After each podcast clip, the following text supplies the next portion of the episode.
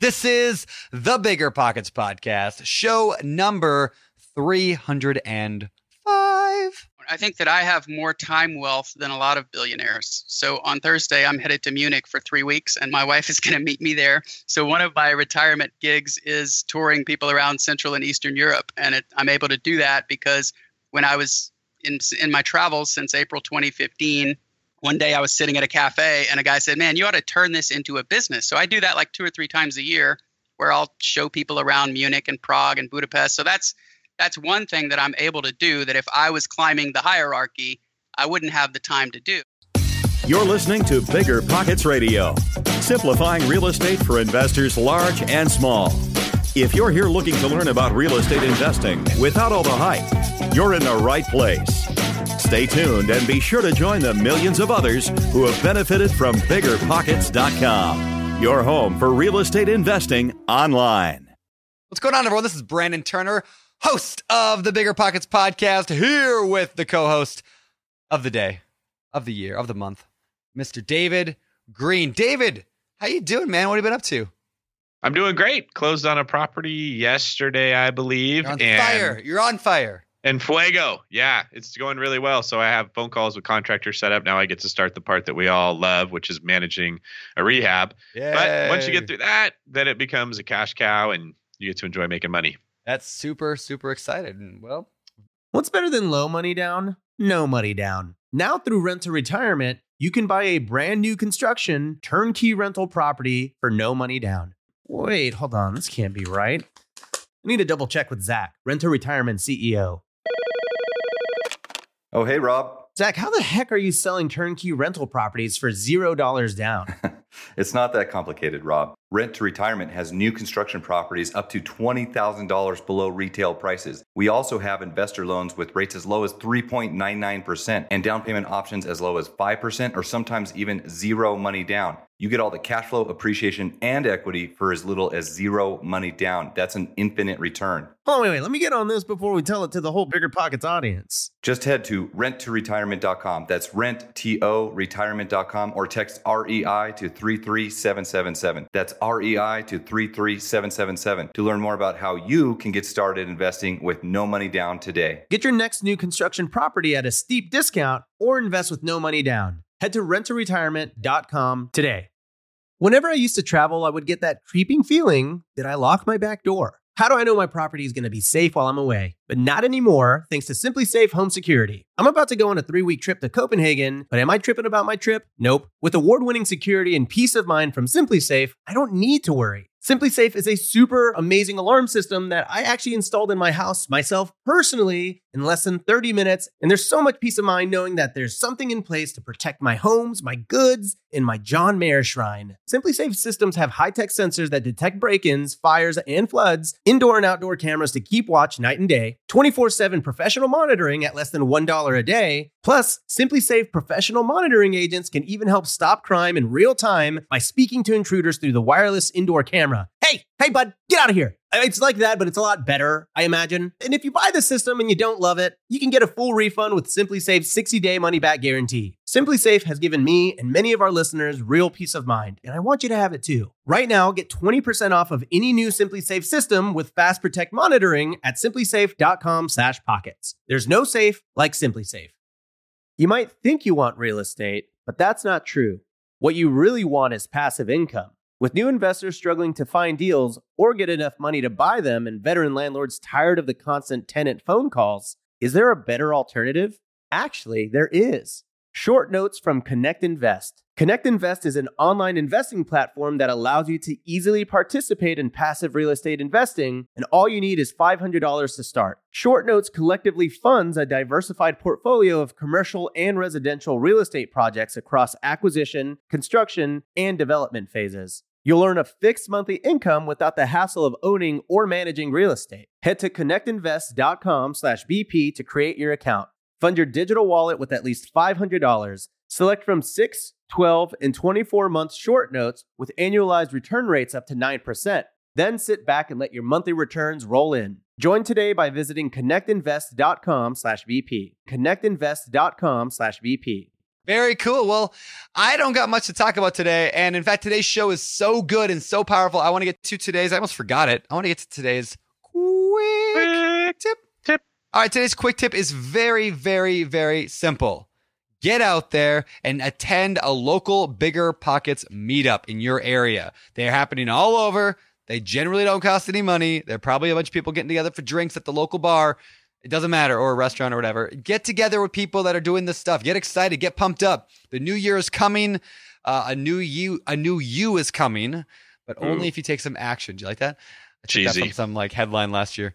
Uh, I think we're actually going to do a New Year, New You like book sale this year on January first. So you know, I'm I'm stealing headlines from others. With that though, I don't know. That's it. So go to biggerpockets.com slash events, find a local group, go meet with them, connect, grow. You become more like them. Now today's show. What? Go ahead. If you live in my area, come to my meetup. Oh, I pick yeah. a different topic. I teach about it every month. We're doing three meetups a month all throughout Cool. the Bay Area. So depending where you live, there's probably going to be one near you. So please check it out. Let us know you want to come. We'll get you on the list. Wow, fancy you. Look at you.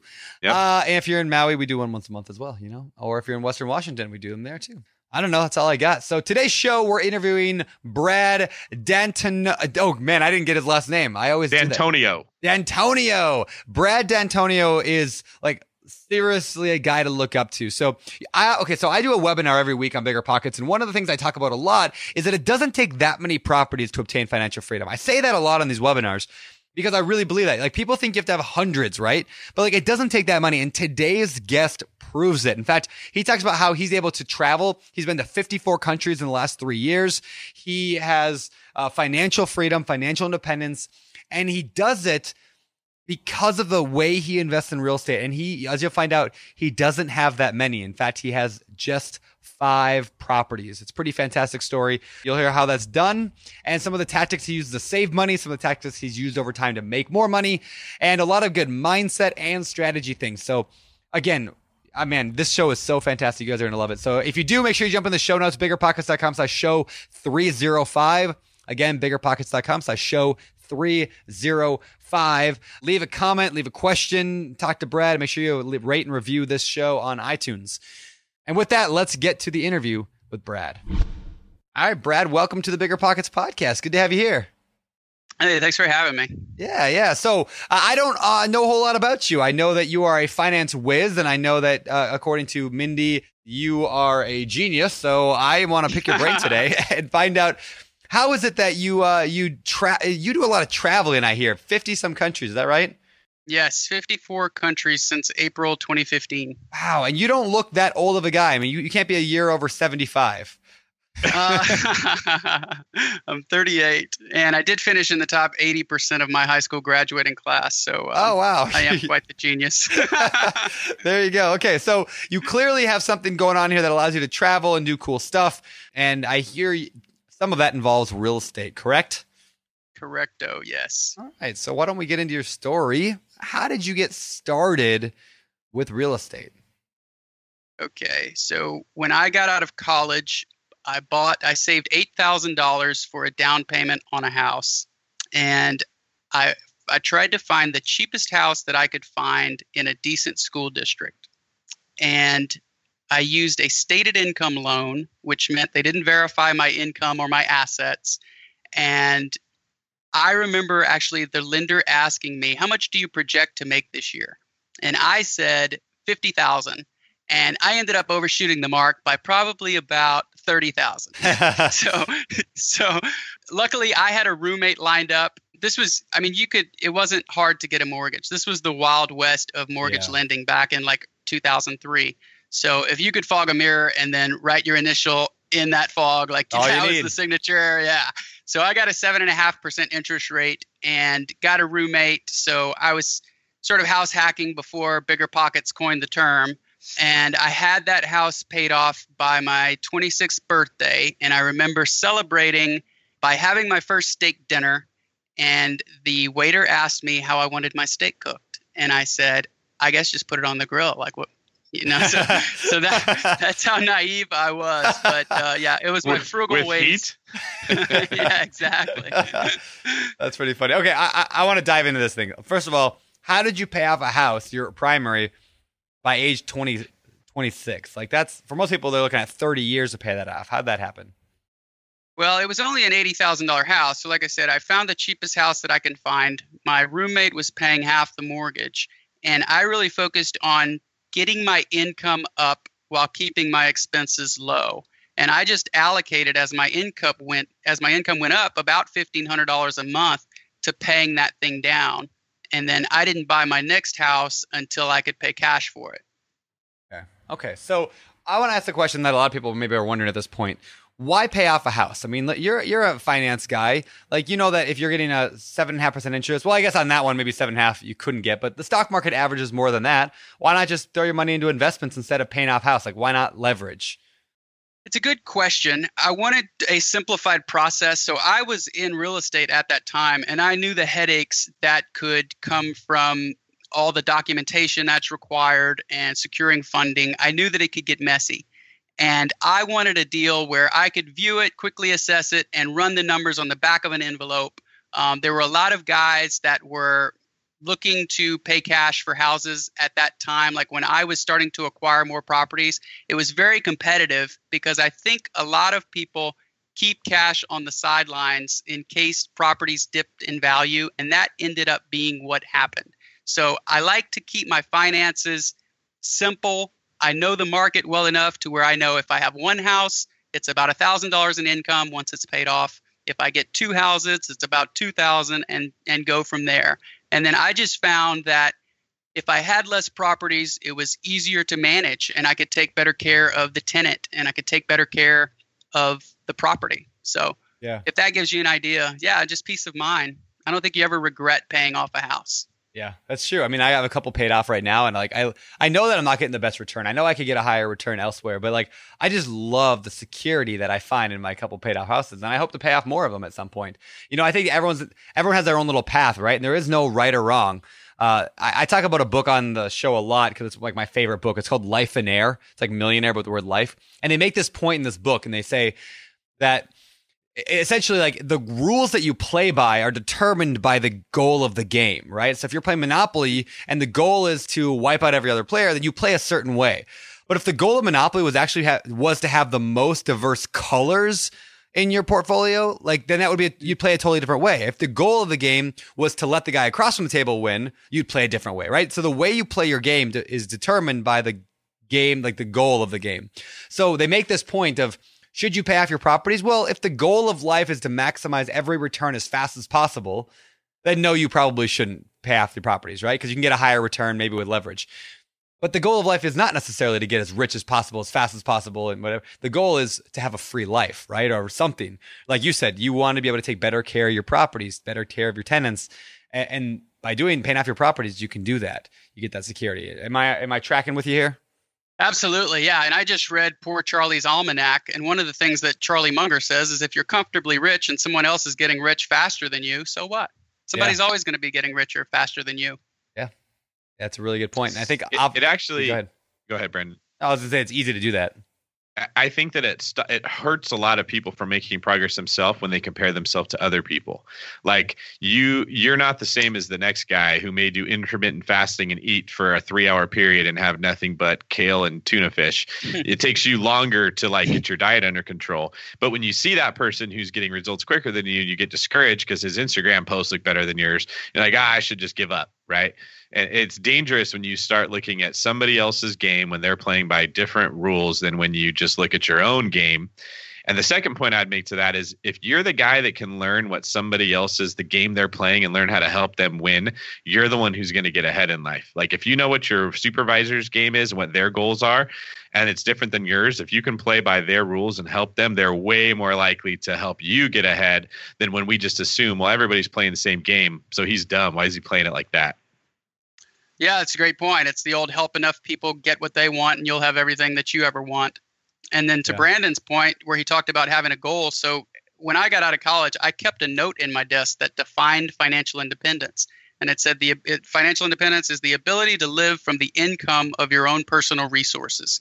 And so that message kind of always inspired me. And I think that if you're if your income, let's say, is intertwined with self development and discipline and all of that, I think that financial independence and its pursuit is equally as threaded with wisdom. I think there's deep wisdom in it because you're simplifying your need and you're developing emotional control and you have a long term perspective. So, all of that, I mean, I had to figure out how do I live now versus how long I want to work.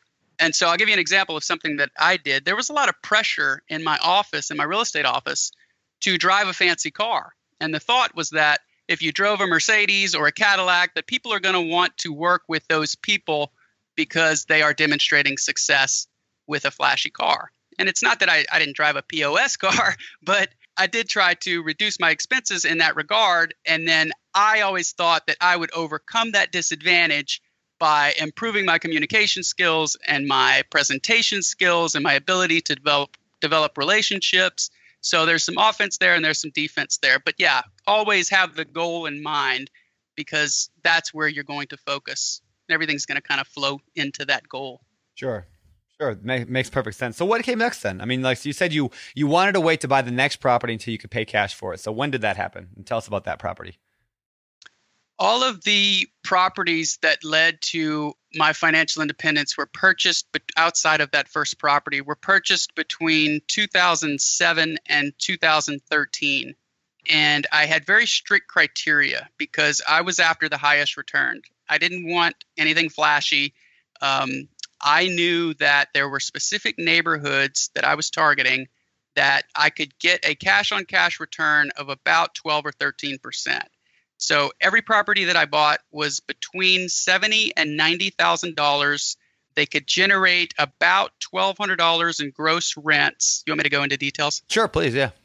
Yeah, yeah. So they were renting for about $1,200 at that time. And the way that I would break it down, since I was paying cash, I would do it monthly. So in Texas, we don't pay state income tax, but we pay about 3% on the value of the home. So 3% of 80,000 is $2,400.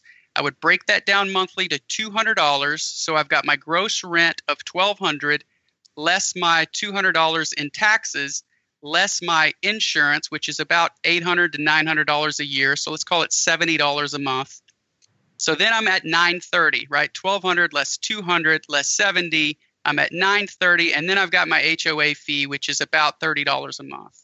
And so I knew that if I purchased a property for $80,000 that the $900 would get me what I did was take 900 and this is something that you can do on the back of an envelope.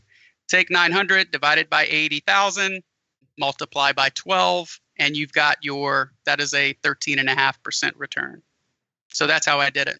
Okay. And so you just had this very simple formula. You said i want to make you know a, a cash on cash return of 12 to 30 percent for those people who don't know can you explain what cash on cash i mean you kind of just defined it uh, but what does that actually mean like what does cash on cash uh, uh, just your return your income on the outlay of cash okay yep so like how much you yeah you put into it how much you're getting back in cash flow every year based on how much you put into it. Now, what about things like repairs and maintenance? Did you have much of those? How did that affect your returns? Did that drop them significantly, or were you not worried about that at the time? Yeah, that's a good question because I was very busy and didn't want to do a lot of repairs. So this wasn't my side hustle. My side hustle was actually selling real estate once I transitioned into software full time, but we can get into that. Yeah, so I tried to buy every property pretty much the same way. It, they were all built after 2006. They were all three bedroom, two bath, single stories, not more than about three or four thousand dollars in repairs. I knew exactly how many days it would take to rent or lease those properties.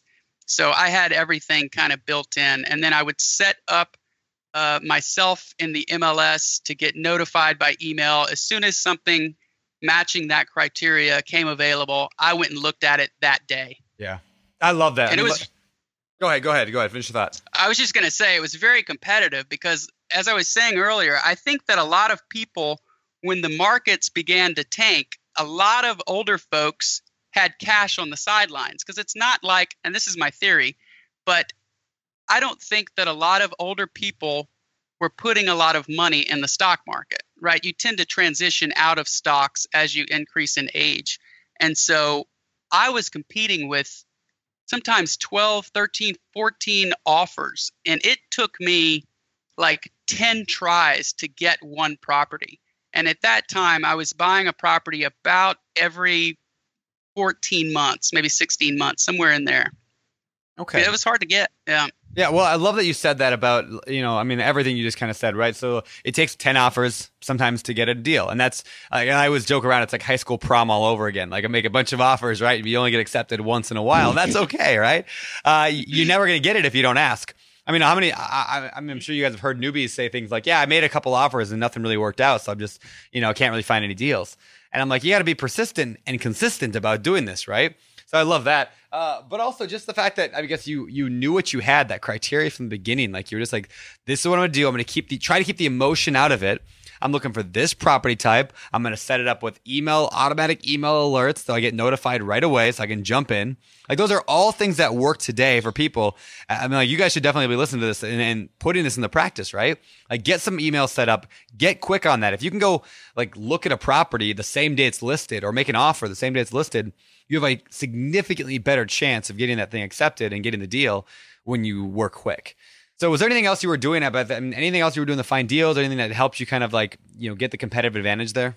Well, the competitive advantage, I think, only was that I was able to set myself up in the MLS system because I was licensed. But if you're not licensed, pretty much any person with a real estate license would be happy to help you and set you up. I mean, it takes five minutes to set up the system yeah. for the criteria that you're looking for. So there was nothing sexy about what I was doing. It was very basic. I was buying for cash flow and tax benefits.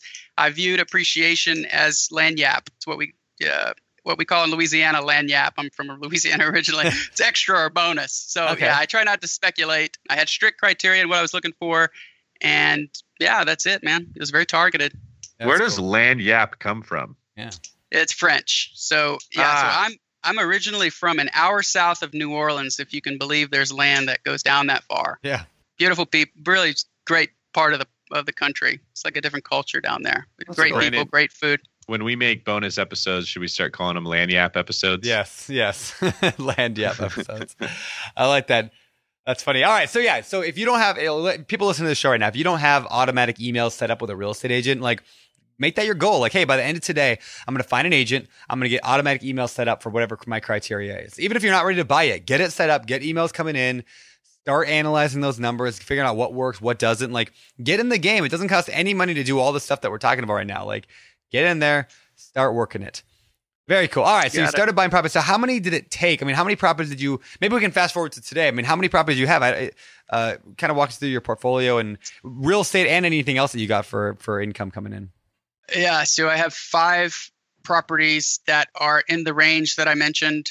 Um, I sold a sixth, so I did uh, buy in 2011 one of those three-story McMansions, but I l- kind of lucked out because it did appreciate really well. And so, in terms of all of the passive income, I that money I took and put into a Vanguard high dividend yield account. But then I have five properties that I own free and clear that provide about five to six thousand dollars in monthly income. That's awesome. So with that money, five to six thousand dollars a month you're bringing in now, and that's basically how you found financial freedom. I mean, that's enough to when you keep your expenses low, you can pay your bills with that. Is that right? That's it. Your financial number is uh, it's uh, dependent on your expenses, basically, right? We all know the four percent rule, which explain it what it is. Yeah, please do. Yeah, please yeah. Do. So we should all be tracking our net worth, right? Which is basically just your assets minus your liabilities. And if you can live on, let's say you have a net worth of a million dollars, if you can live on forty thousand dollars, which is thirty-three, a little over thirty-three hundred dollars a month, you are effectively financial financially free. Another way to figure that the same the flip side of that if you want to figure it out another way is just take your annual spending multiply it by 25 and you have your financial independence number. So it's very personal. I mean, they, they call it personal finance for a reason because your financially free number is dependent on how much you spend. So you should be tracking your expenses if you have the goal of being financially free someday. Yeah. So now, Brad, you have a very interesting way you've accomplished this. It really comes down to like a three legged stool. One is offensive techniques, ways that you built up your income to earn more money. The other is defensive techniques, ways that you keep your expenses low to be able to do this. And then the third would be like the mindset you have. And I want to kind of cover all of those. Can we start off by briefly sharing some of the defensive techniques that you put together that allow you to live at such a low base rate so that you could retire at, at in your 30s basically and travel to whatever 54 countries it was on income from real estate? Yeah, it started with house hacking. So I had roommates until I was 31 years old. Um, I mentioned driving used cars earlier. I would cook a lot of hamburger helper.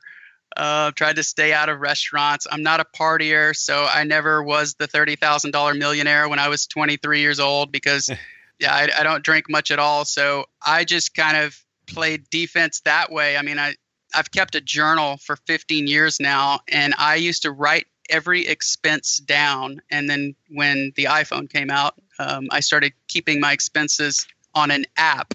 But even if you are tracking your expenses, you will reduce your spending just by a function of keeping track of it.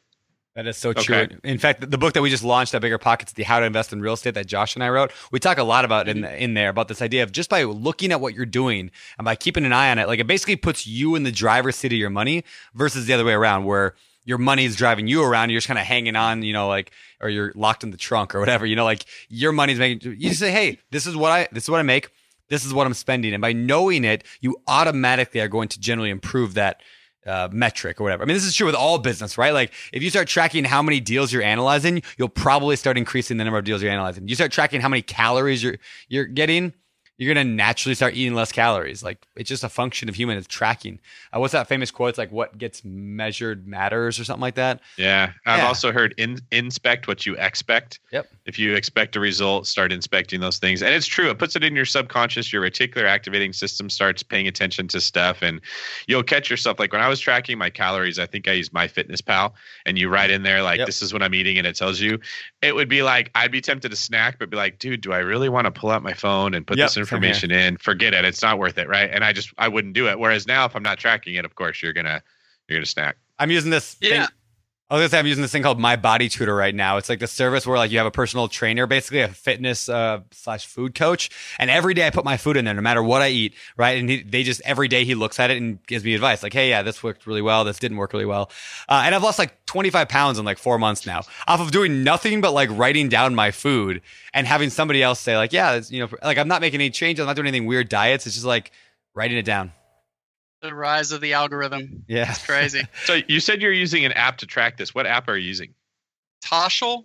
T O S H L. I don't know that. Toshl. Tell us about Toshl. It's not it's not very widely used. I've mentioned it to several people and nobody ever says, "Oh yeah, I use that too." Um, so I know there's a lot of apps out there. It's just I don't know. It's basic. You you plug in. Um, you know, if you go to a restaurant, you put in food and drinks, and then it calculates it for you, gives you a pie graph and just enables you to track it. That's easy awesome. enough. Easy. Yeah. Sometimes yeah. I think the easy apps are probably some of the better ones. They don't get too complicated. I think that's fantastic.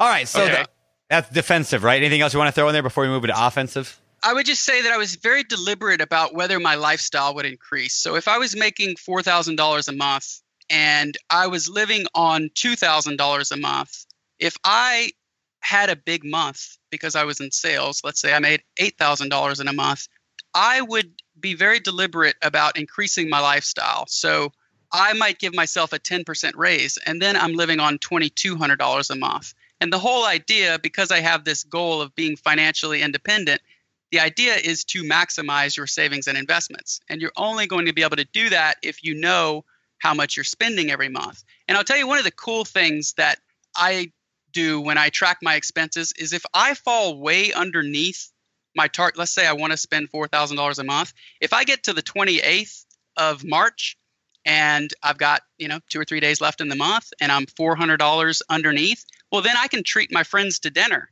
and they're none the wiser, right? But that's the kind of thing that contributes to lifestyle that you can do when you know how much you're spending. Yeah, that's cool. All right. So, what about offensive? What do you do to make more income in your life? I mean, you started out making almost nothing when you had that first deal.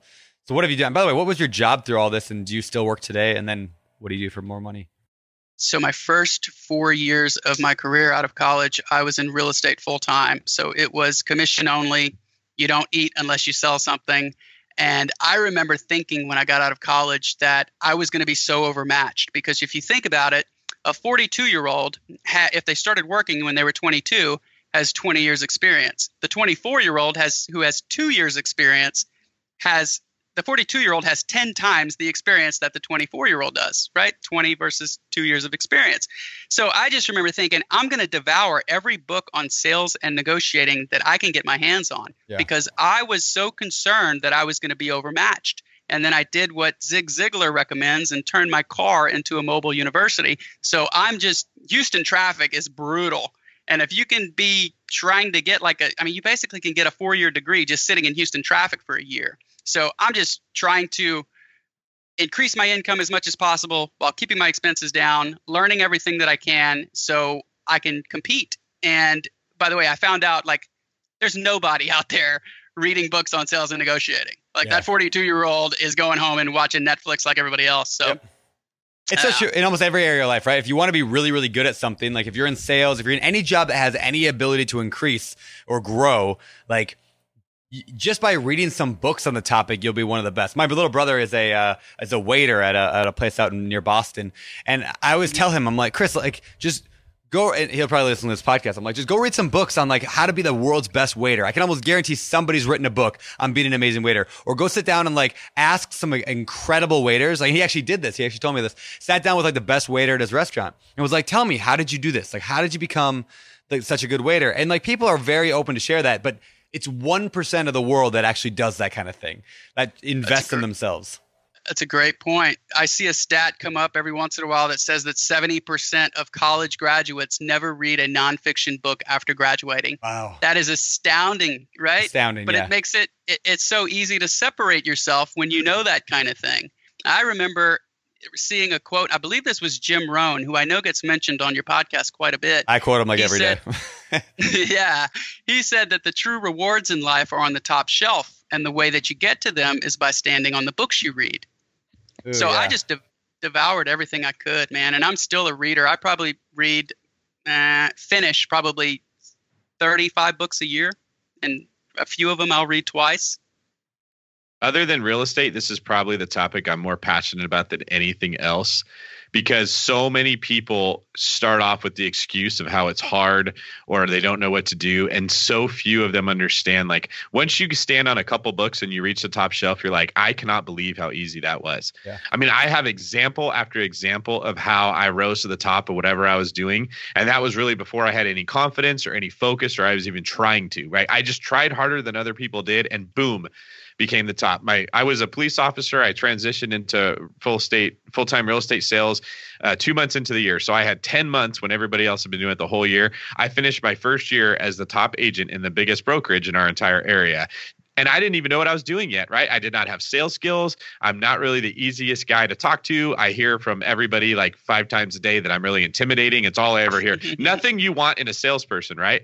but no one else was trying. I was I wanted it so bad. I was listening to 3 podcasts a day. I was reading every book. I was talking to everyone I knew that was really good at it and I'm absorbing stuff with purpose.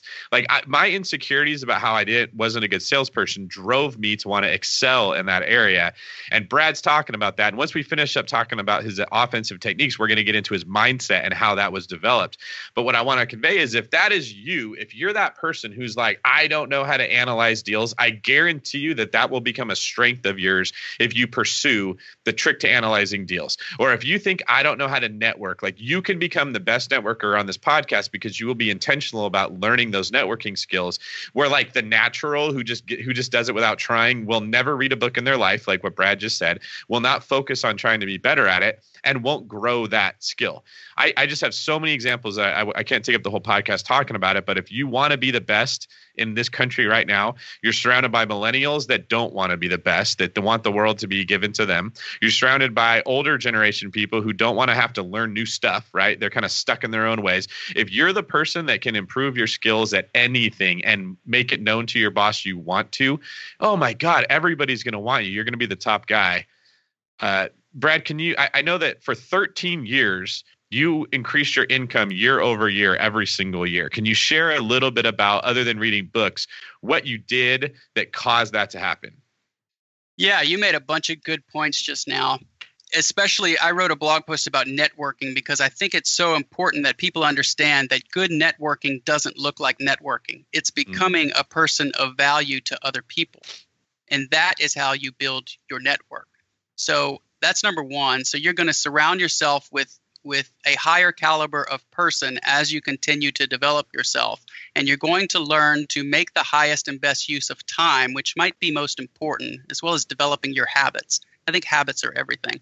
But um, if you just keep your head down for, let's say, 10 years and work 10% harder than your peers, the compounding effect of that is going to be huge. So when you pick your head up in 10 years and you look around, you're going to see that you've separated yourself. And it's because you've incorporated these habits and disciplines into your life and I, will tell you what, if I give a talk or something, or I'm given an opportunity to speak to young people, these are the three fundamental things that I suggest. And that is number one is to keep a journal. And a journal is where you put your goals, it's where you put who you met. So, one of my favorite books is How to Win Friends and Influence People by Dale Carnegie. And in that book, he said that a person's name is the sweetest sound in the English language, at least to them, right? but it's happened to me several times because I write someone's name down when I meet them. It's happened where I'll meet someone for a second time and I'll call them by name and they'll say, I've I think we've only met once. How do you remember my name? And I don't say it, but I'm thinking, how could I not? I, I wrote it down the night I met you.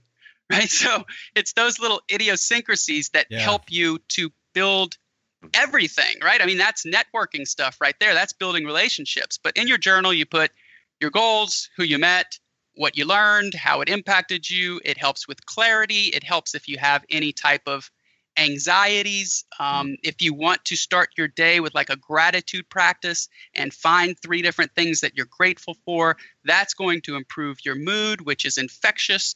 So that's number one is keeping a journal, and I think that's that's probably number one in terms of if I had to attribute one thing to whatever successes that I've had, it would be keeping a journal.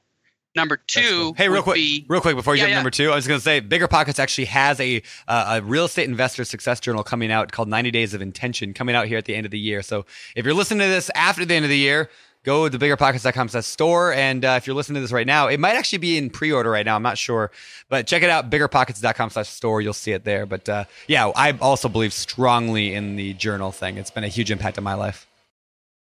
Yeah, and you can see how you grow over the years. Yep. So, like, I can look back and see what I was thinking when Barack Obama was elected, and then I'll be able to hand that to my kid. I mean, how cool is that kind yeah. of thing? Yep. And then I can also see, like, when I was 24 and 25, what I thought was important. And then I'm like, wow, my growth is pretty impressive because I, I, I can't believe I cared about that stuff when I was 24. So yeah, that's that's huge. Number two would be, and we talked about it already, but just start buying books. You can't spend enough money on books. View that as an investment. It shouldn't even factor into the budget stuff because that's going to improve yourself immensely and really separate you. So many people are distracted nowadays. So if you can just immerse yourself and absorb some knowledge from books, everybody who's had success has written a book. You've written a book, right, Brandon? I have. So has David. Yeah, yeah, yeah. So yeah. So good way, good way to yet. reach. Yeah, good way to reach massive amount of people in, in, in you know like an easy, easy way. So yeah, anybody. Yeah, who, yeah exactly. Read books. Read books. I love it. yeah, and the process probably sucks, but once you're done with it, it's just wonderful. And you can pass that down forever. So good for y'all for writing a book. I'm not there yet. I'm in the blogging phase, but nice. eventually I will write a book. Well, check yeah. out Brad, check out go to go to Google later and type in how to write a book in 100 days, Brandon Turner. Like I wrote a blog post and I did a podcast episode for somebody else's show on how to write a book in 100 days. So anybody listening to this too, if you want to know how I wrote my book in 100 any all my books pretty much in 100 days, that will document exactly how I did it. It's way easier than most people think. So check it out. Awesome. And do you guys have a like your own publishing house? We do, yeah. BiggerPockets Publishing. Nice. Yeah, it's pretty fancy. So uh, there's also there is a so, process for getting published at BP too, and I don't know it. So if anybody's listening to this is like, hey, I'm going to write a book and I'm I'm ready, email uh, support at biggerpockets.com and ask to be connected with the uh, book department. There you go. Nice. So where was I? One, you were at one, number you were at number two by books. Yeah. What was number three? Thank you. Number three is set goals, and you've got to have different categories, whatever's important to you. So spiritual, financial, your family, your relationships. Write those things down. For 15 years, I have taken time at the end of the year, reflected, gone over the past year, see how I can harness what I learned, who I met, and see how I can get better for the next year. And that is the best way to do it. I don't care if an asteroid is coming toward Earth, I'm going to get those 90 minutes done the last day of every year. So that's really important to me. I love it. My wife and I go out to a restaurant every single year on January 1st, and we sit down at the same restaurant or the pretty the same meal, and we go over our goals for last year and what we're going to do this year. And uh, it's just, it's been a huge. I mean, like just looking at year after year after year because we use the same little notebook for each one. It's just been Mhm. unbelievable. Like just to see like the growth and how our whatever we're setting, we tend to it tends to happen. And in fact, we tend to exceed our goals for the most part because when they write down and work towards it, amazing things happen. Beautiful. you have an amazing way of looking at the world where you just recognize like no one else is negotiating. I'm going to make sure i learn how to negotiate. Nobody else is trying. I'm going to try harder than they did. Can you share a little bit with us about how you developed this mentality like what you went through that caused you to end up here? Yeah, I can actually pinpoint a day that changed my relationship to, yeah. So November 7th, 1991. And the day I remember, the reason I remember the day is because Magic Johnson retired on that day when he announced that he had HIV. and I remember not knowing what HIV was. Yep. And that was pre internet days. So I would wait until my dad got home and I would ask him what HIV was. But uh, when my dad walked in that day, he um, his eyes were bloodshot red, and he looked like he had been crying. And I had never seen a grown man cry before, so I knew it wasn't good. But he told my brother and me to sit down, and he said that he was leaving. And uh, I was 11 years old at the time. And Wow. when he moved out of state, I knew that he wasn't coming back. I mean, he did, he had started a new family, and so my mom was psychologically and emotionally, let's say, unwell, and she didn't have a job. And I remember thinking, like, am I gonna, still going to be able to? Like, I didn't know where money was going to come from, and I remember thinking, am I still going to be able to eat this like I like I have been? And so it was a very precarious time in my life, and uh, it's tough to talk about, but um, Yeah. it drove me to do things that I, I wouldn't have done. And I can give you an example. So, my first experience with business and with money was I was 13 years old and I would go to the trading card store with the money that my grandma and my aunts had given me for Christmas or my birthday. I would stockpile that money and then I would go to the trading card store and buy a box of basketball cards. And the boxes were $40 and there were 36 packs in a box. And I would take them to school, the packs, and I would sell them out of my backpack for $2 a pack. And so I would make $32 on each box, which is it's like an 80% return. I haven't been able to replicate uh, the returns that I made at 13. But yeah, I mean, it forced at a young age, I learned how to manage money and I learned how to invest and I learned the discipline and delayed gratification of not opening the packs because the packs that I would not sell, I would bring home with me, and then I'm staring at them all night. And I wanted the Shaquille O'Neal, the Shaquille O'Neal card that was in there, but I couldn't open them because then I would be sacrificing all of my profits. Yeah. So that was kind of how I got my start and where I learned discipline and delayed gratification. And it wouldn't have happened if I hadn't been through a tough time like that.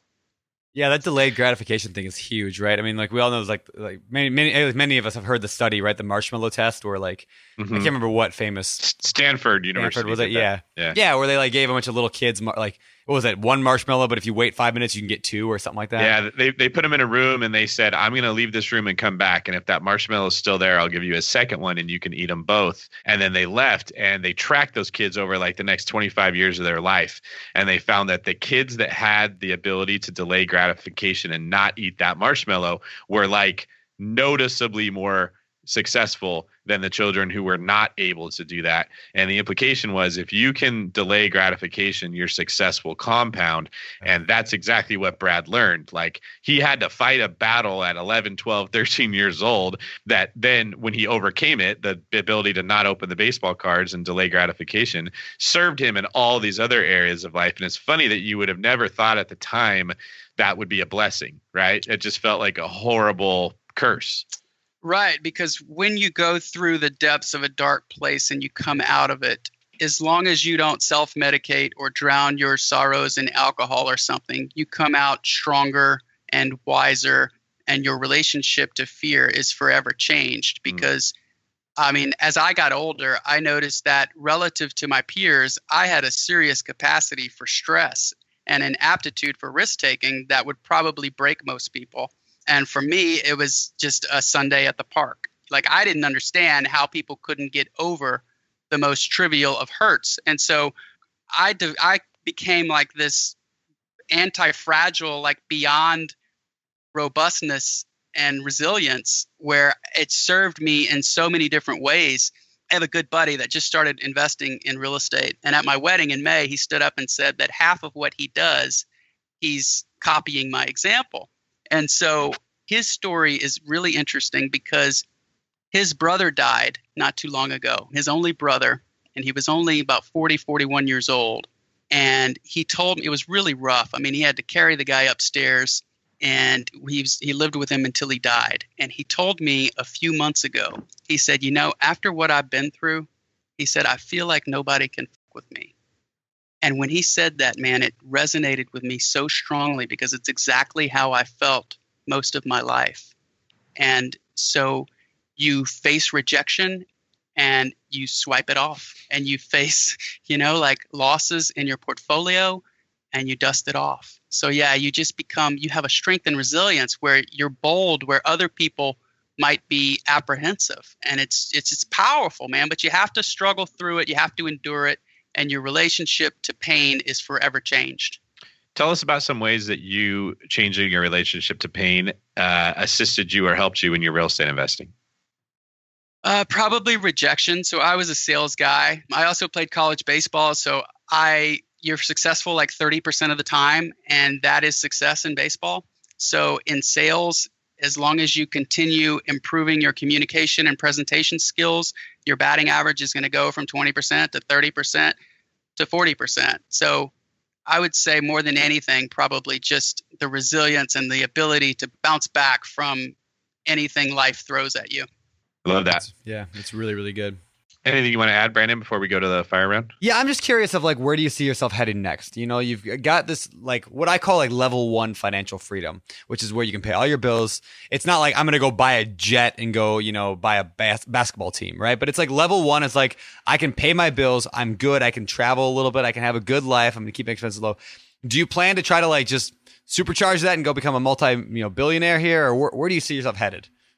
I don't. I think that I have more time wealth than a lot of billionaires. So on Thursday, I'm headed to Munich for three weeks, and my wife is going to meet me there. So one of my retirement gigs is touring people around Central and Eastern Europe, and it, I'm able to do that because when I was in in my travels since April 2015, one day I was sitting at a cafe, and a guy said, "Man, you ought to turn this into a business." So I do that like two or three times a year, where I'll show people around Munich and Prague and Budapest. So that's that's one thing that I'm able to do that if I was climbing the hierarchy, I wouldn't have the time to do. And financial freedom is not only like those at the top of the hierarchy aren't financially free. You have to opt out of the hierarchy altogether if you're going to be financially free.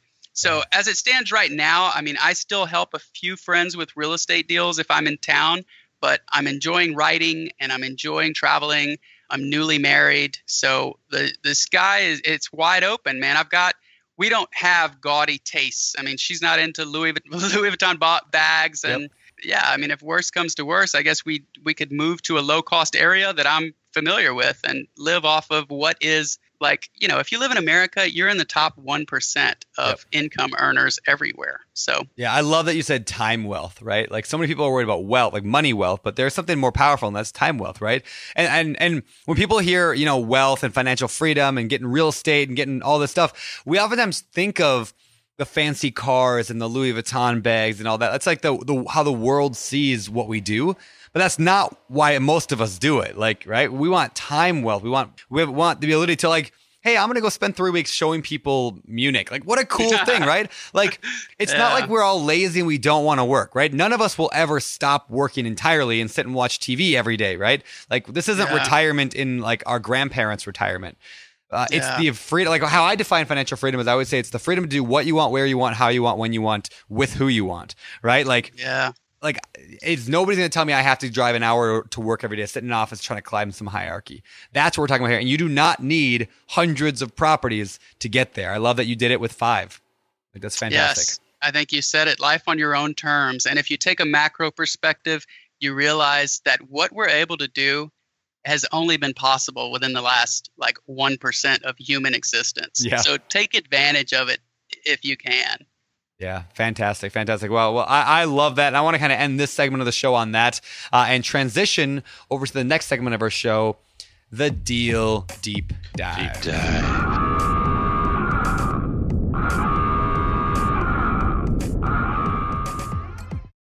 This show is sponsored by Airbnb. Did you know that a long time ago, before I ever started my real estate business, I turned one of my first primary residences into an Airbnb? And that's the extra income that I needed from Airbnb that gave me the confidence to go out and work for myself and eventually quit my nine to five job. And now I have dozens of Airbnbs all over the country. I've even partnered up with the old David Greene on a recent property in Scottsdale to take our portfolio to the next level. And of course, we host it on Airbnb. But you don't need to be a full time real estate investor to start on Airbnb. As a matter of fact, I was self managing 10 properties while working my nine to five job, so I know anybody can do it. Think about it this way you're looking for extra income and going on a vacation. Wouldn't it be great to rent out your space and let your property pay for itself while you're gone? I did this one time. I pitched my wife and my roommate, because we were house hacking, on the idea of renting out our home, and it paid for all of our expenses on a trip to Mexico City. So go and give it a try. It might just change your life, just like it did mine. And I really do mean that. Your home might be worth more than you think. Find out how much at airbnb.com/slash host.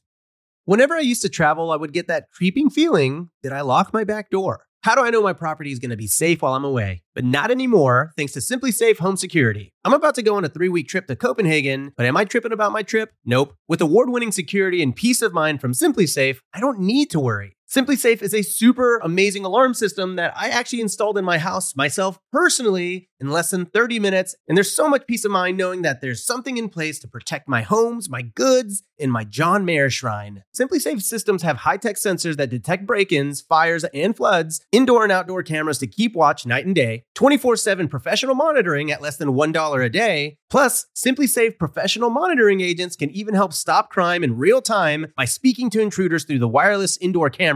Hey, hey, bud, get out of here. It's like that, but it's a lot better, I imagine. And if you buy the system and you don't love it, you can get a full refund with SimpliSafe's 60 day money back guarantee. SimpliSafe has given me and many of our listeners real peace of mind, and I want you to have it too. Right now, get 20% off of any new SimpliSafe system with Fast Protect monitoring at simplisafe.com/pockets. There's no safe like SimpliSafe. As home prices and interest rates continue to rise and inventory levels dip, it's getting harder to find quality flips and wholesale deals. When there's not enough on market inventory to go around, it's time to start looking off market. Lucky for you, there are millions of homeowners nationwide who own a property they need to get off their hands. I got two words for you, my friend PropStream it. PropStream is the leading real estate data provider and recognized as a Tech 100 honoree by HousingWire for the fourth consecutive year. With PropStream, you can search over 155 million properties nationwide using 120 plus search filters like pre foreclosure, bankruptcy, pre probate, failed listings, and more to help you find motivated sellers in seconds. PropStream offers both public record data and an MLS sales estimate that's over 99% accurate to help you get the most accurate comps, even in non disclosure states. PropStream also provides lead automation, skip tracing, and a marketing suite with emails, postcards, and custom landing pages to close more deals efficiently. Get started today with their 7-day free trial and get 50 leads for free. Head on over to www.propstream.com/bp. That's www.propstream.com/bp. Calling all property owners and operators. Are you managing a multifamily property and looking to elevate your residents' living experience? Introducing Quantum Fiber Internet, your go to choice for speedy internet your residents will love. The process is as seamless as Quantum Fiber service. Starting at just $50 a month, your residents can enjoy fast, reliable internet that will make them love where they live even more. Connect with your local fiber representative today. Learn more at q.com slash go big. I wonder how they got that domain. That's q.com slash go big. Limited availability. Service and rate in select locations only. Taxes and fees apply. 360 Wi Fi and other equipment lease charges, taxes, and fees are excluded from price for life offer and may be increased. All right, let's get to the deal deep dive. This is the part of the show where we dive deep into one particular uh, part of your investing, like one specific deal, and we'll ask you a bunch of questions about that. So let's just go jump right into it. First one You have a deal in mind, right? You got something in your head that you yeah, can talk they're about? all very they're all very similar. So yeah, Okay. should be easy. Uh, all right, Yeah. good.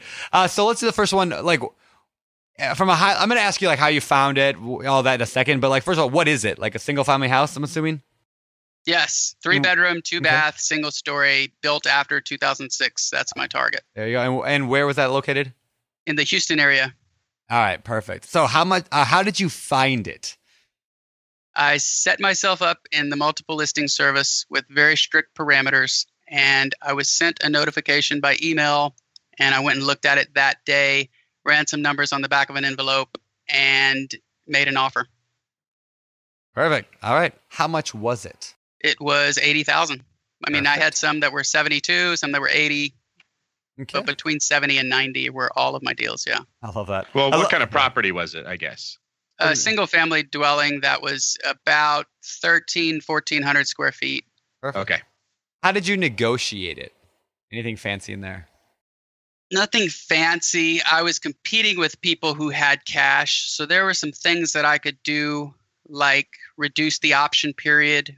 Or do you guys have option periods where you live? Yeah. w- w- well, depends. It's, Explain what you mean. yeah.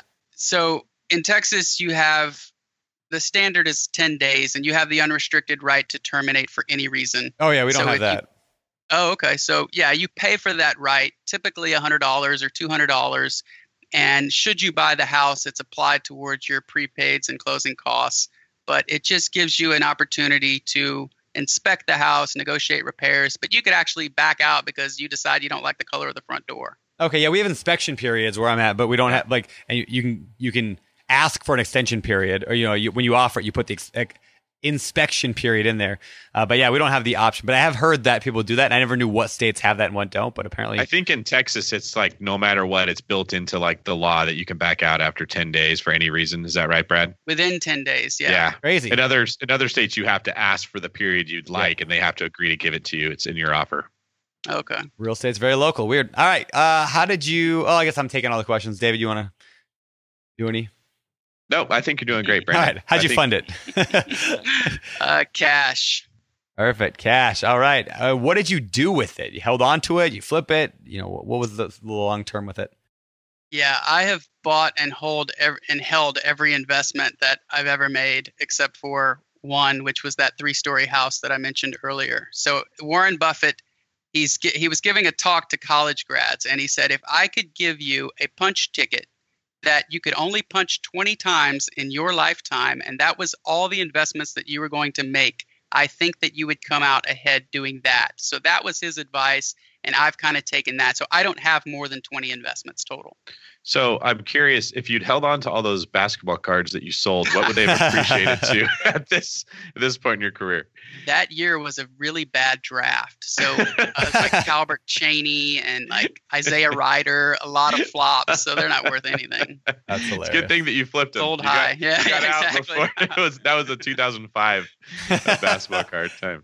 So, okay. All so- well, I think that's what was the outcome. I'm going to take you, David. I'm going to just take all the questions today of the deep dive.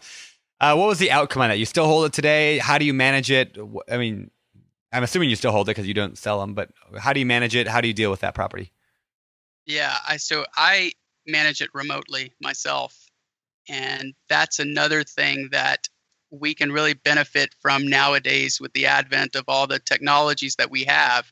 You can manage a property. I have Skype interviewed tenants, prospective tenants from Bolivia and Budapest and Bangkok. Like it's Wow. if I can't meet them at Starbucks, I will Skype interview them and then obviously you don't there's no such thing as mailbox any money anymore because people pay you directly through your account.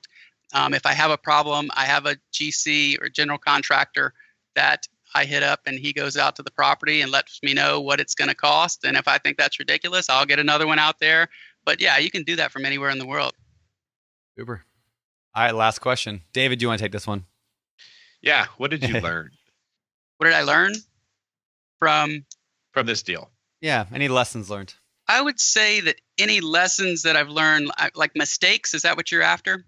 Uh, well, maybe you did something right and you were like, oh, wow, I want to do more of that. Or, yeah, mistakes can be the case too. Or, what did you walk away from this deal thinking, like, okay, I just learned something big? I would say mistakes only in hindsight because I think that my investing strategy has been sound, but I would have taken more calculated risk when I had a large income, which I don't have a huge income anymore. So I'm playing more defense in terms of my investing strategy. Sure. But yeah, I probably would have leveraged a little bit.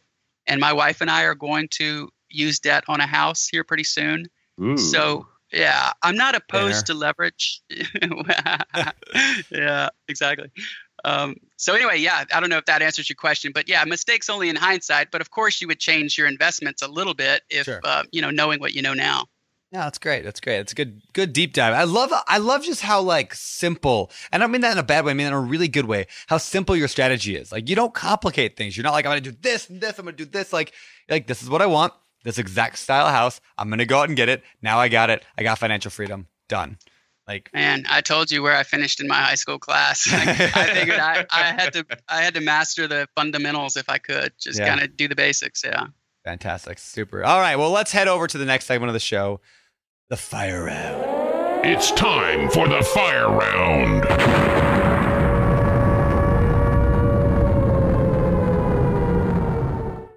Today's fire round. These questions come direct out of the BiggerPockets forums. We're gonna fire them at you right now. Have you, uh, first question: Has anyone compared the returns of like stock a stock portfolio against investing remotely in real estate? I'm wondering if you've ever looked into that or which you get better returns because I'm assuming you have some other investments. You said no more than 20, so you probably have some stock portfolio still, right?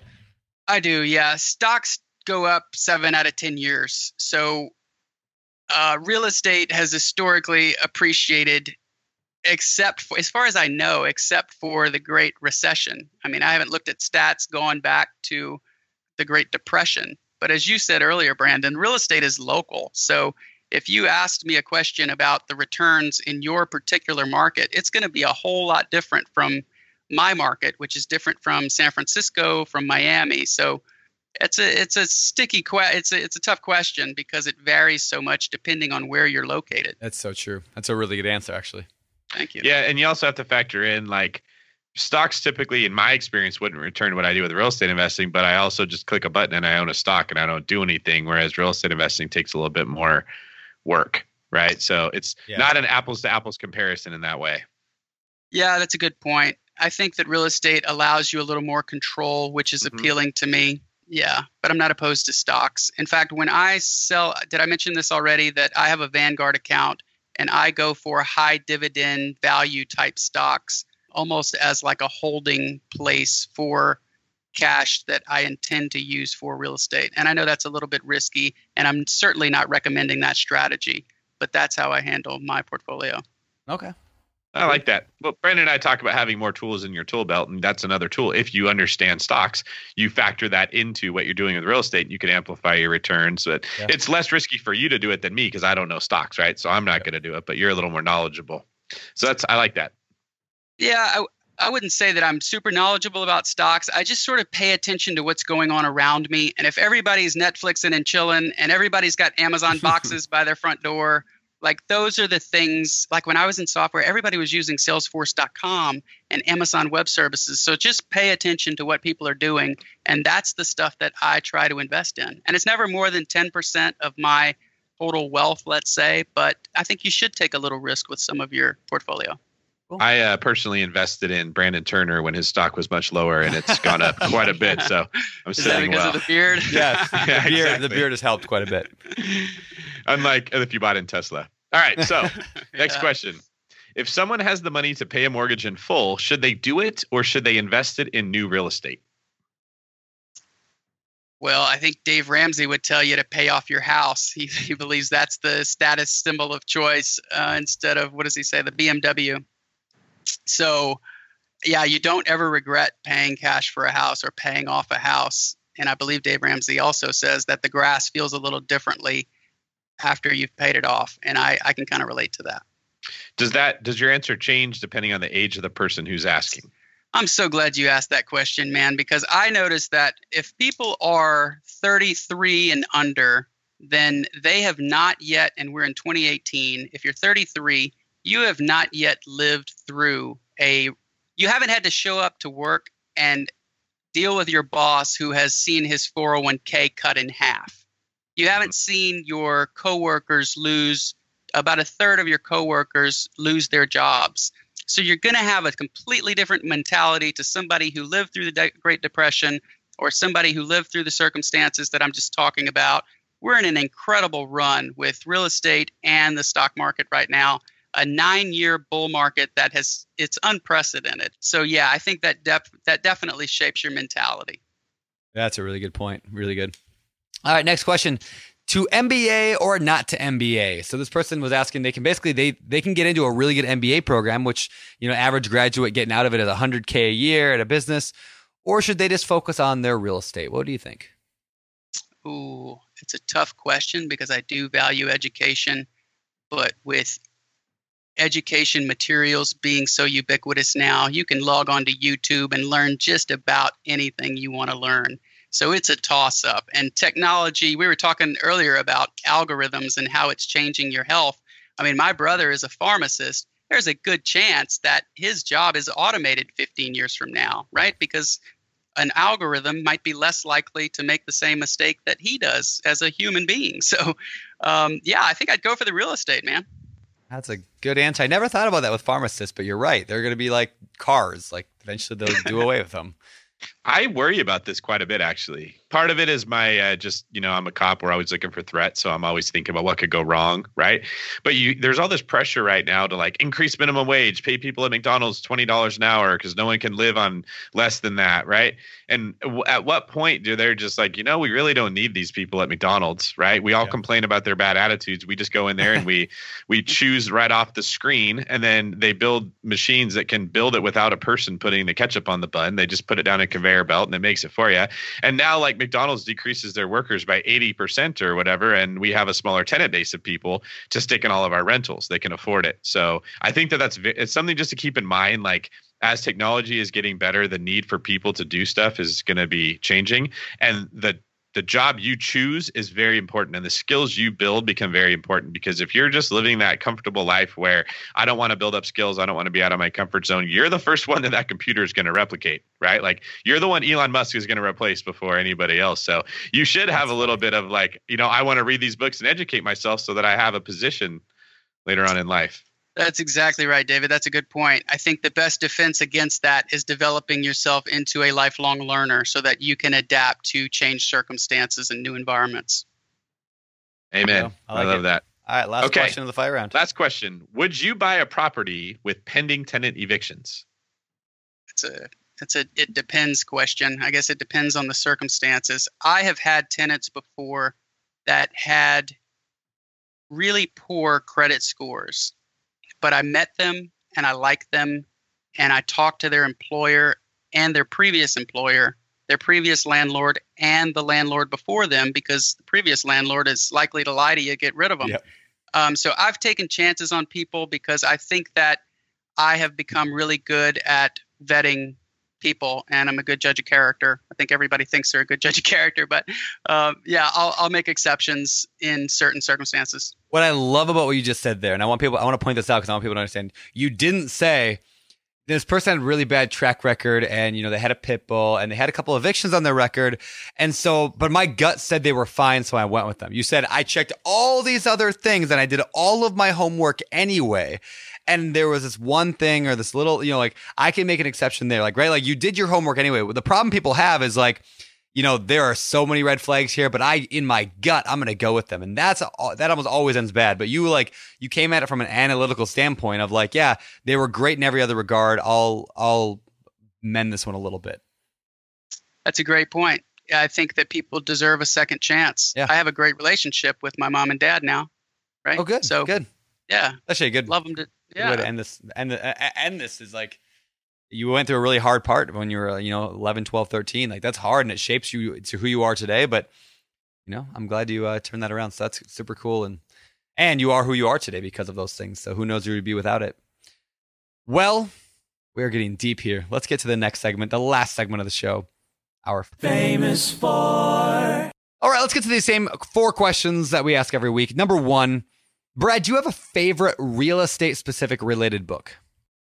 Whew, I know a lot of people would answer that question rich dad, poor dad, and it certainly taught me the difference between an asset and a liability. But I'm going to say the richest man in Babylon. Ooh. I really like that. It's not necessarily real estate specific, but it got me saving and investing a large portion of my income in real estate. So that's going to be my answer. Okay. What about a favorite business book? Oh, so many. I like my favorite biography is Titan, which is a John D. Rockefeller book. I like all of the Robert Greene books, like Mastery and the 48 Laws of Power. My favorite memoir is probably Shoe Dog by Phil Knight. I So keep I- I hearing could- that, and I still have not read it yet. I just got to go. It's do it. excellent. Yeah, it's really good. Okay. What are some hobbies that you enjoy? I enjoy travel, obviously. I enjoy staying fit and hanging out with the wife. And I like reading a whole lot, journaling, meditating. Uh, I'm a bit of a weirdo, man. I go for walks and I, I spend a lot of time in my own head just thinking and writing and that kind of thing. Let's go. What's your favorite place you've ever visited? All your 54 countries. Ooh. I really like Croatia. I think it's underrated, probably because it's on the other side of Paris and Italy and all of that, but it's beautiful. It's got history, it's got islands. Cool. Yeah, I've I'd go to never even considered it, but I'm gonna consider. I've it. heard their beaches are like some of the best in the world. Are you saying that because they're topless or actually, I didn't know they were topless. but now I have to wonder like who am I getting this advice from? Yeah, yeah. Do I really want to take it serious? That's funny. Yeah, they have a lot of rock beaches. So you have to wear like um, swims, they call them, you know, like the kind of shoes that you can wear in water. There's not a lot of sand, but there's some beautiful rock beaches. Cool. Cool. All right. Last question. Brad, what do you think sets apart successful real estate investors from those who give up, fail, or never get started? you've got to take action. Once you've read all the books and analyzed the deals and you're set up in the system, you beyond that you go look at the property, but you've got to take action. And once you do, I think that you'll probably get addicted. It's like getting a tattoo, man. Once you get one, you're going to want to do the next one and the next one. So, Yeah, that's true. Awesome. Do you have any tattoos? I do not. No. Oh. I I um I adhere Once to you do, the, Yeah, you have a lot of them. I, I adhere to the Kim Kardashian standard of why would you put a um, what does she say? Why do you why would you put a bumper sticker on a Bentley? Uh-huh. That's funny. I like that. That's funny. That's funny. All right. Well, Uh, last question for you, Brad. Where can people find out more about you? So my blog is manoverseas.com. I write about financial independence and self-development and travel, the kind of stuff we've talked about today. And I also mentioned that I'm headed to Munich on Thursday because one of my uh, retirement side gigs is touring small groups through Central and Eastern Europe. So there's a section on the blog devoted to that. And then I, of course, am on Twitter, Instagram, Facebook, and I'm at man underscore overseas. Awesome. all right. Good deal. Well, thank you, Brad. This has been awesome having you on today's show. I love your story. Thank you for sharing some of the stuff that you did and giving people an actionable roadmap that they can follow and showing like you don't need 100 houses to hit financial freedom and live the life you want. Did you uh, have anything you want to add, Brandon?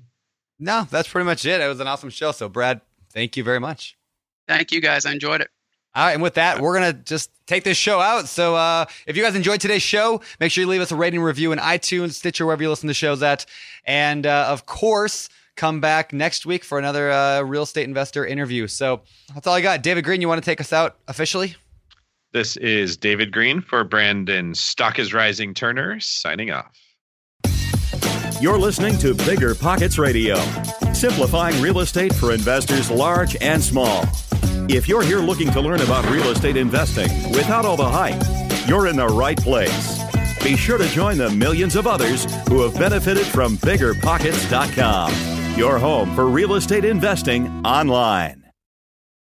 The market is changing, and finding your way can be tricky. Rates shift, headlines whirl, but your goal hasn't changed. You want financial freedom. And the best investors know it's not about timing the market, it's about time in the market. If you're ready to get into the real estate investing game or take your game to the next level, finding an investor friendly agent is your next step. With BiggerPockets Agent Finder, you can find the right agent in minutes. Just head to biggerpockets.com slash deals and enter a few details about what and where you want to buy, and bam! Instantly match with an investor friendly agent who fits the bill. These local market experts can help you navigate the neighborhoods, analyze the numbers, and take action with confidence once and for all. This free resource is only available at biggerpockets.com slash deals. Get an agent, get the deal, and get closer to financial freedom at biggerpockets.com slash deals. That's biggerpockets.com slash deals to find your investor friendly agent today.